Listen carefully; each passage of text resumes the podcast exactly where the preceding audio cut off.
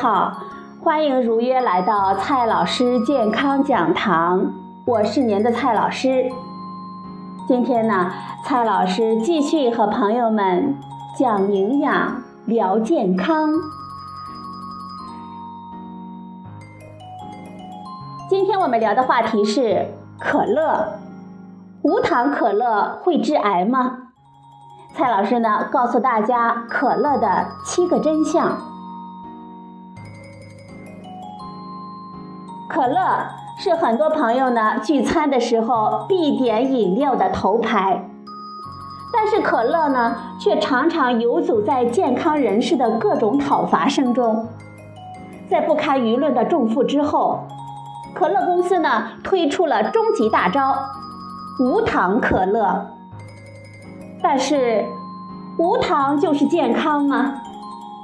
今天呢，蔡老师呢就和朋友们来翻一次可乐的牌子。今天的第一个问题：无糖可乐比普通的可乐更健康吗？说实在的，甜饮料包括可乐，在营养界啊真的是声名狼藉。如果非要在它们中间选一个好一点的，那么无糖可乐呢，确实要健康一点儿。毕竟啊，每一罐都少了几十克的糖呢。如果你习惯每天都要喝可乐的话，那么换成无糖的会相对的好一些。接下来问题来了，既然无糖可乐不含糖，那么无糖可乐为什么是甜的呢？这就要归功于无热量的甜味剂了。我们的舌头上存在着味觉受体，它能够感知酸甜苦咸鲜这些味道。甜味剂呢，能够与甜味受体结合，然后火速的将信号传给我们大脑，让我们大脑觉得，嗯，就是这个甜味儿。无糖可乐中所使用的甜味剂主要有两种，安赛蜜。阿斯巴甜，这两位呢都是食品界的老熟人，他们呢都是零热量的品种。今天的第二个问题，零热量岂不是能够帮助我们减肥吗？蔡老师告诉大家，也对，也不对。除非你之前每天都要喝上一罐普通的可乐，而现在呢改喝无糖可乐。保持其他的饮食不变的话，那确实是有点效果的。但是也有研究人员认为，甜味剂可能会影响我们的身体代谢、肠道菌群以及我们的食欲等等，反而呢会让我们吃的更多，变得更胖。关于减肥，影响的因素呢实在是太多了。我们不能单凭一种食物来做判断。如果你是顿顿的大鱼大肉，再喝无糖可乐，肯定也不能减肥。今天的第三个问题：无糖可乐喝多了会致癌吗？无糖可乐中争议比较大的甜味剂是阿斯巴甜。因为它是人工合成的，并且在我们体内分解出甲醇。还是那句老话，脱离剂量谈毒性的行为都是耍流氓。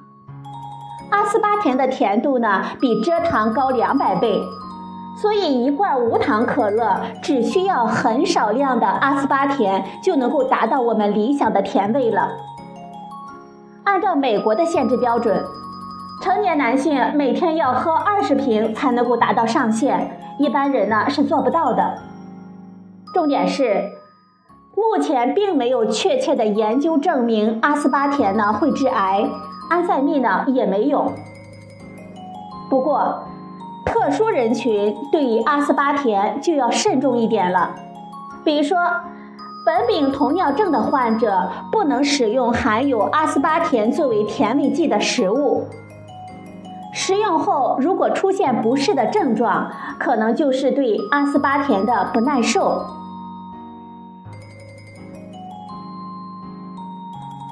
今天的第四个问题：可乐会杀精吗？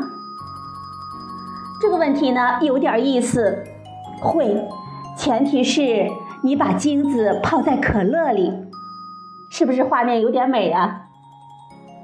至于我们把可乐喝到我们肚子里，研究证明呢影响不大。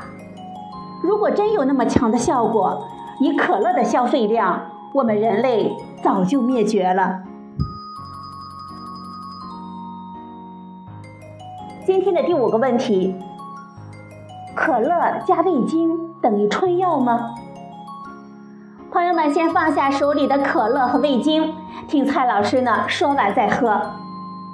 科学家呢已经对可乐中的糖、磷酸、甜味剂以及味精中的谷氨酸钠等成分进行了分析研究，并没有发现所谓的催情效果，而可乐与味精两者之间也不会发生特殊的化学反应。所以呢，朋友们就不要指望了。更何况，世界卫生组织都声明过了，并不存在安全有效的非处方类的春药。蔡老师觉得，这个说法如果是真的，下馆子还喝可乐的人，画面呢，想想也是挺美的。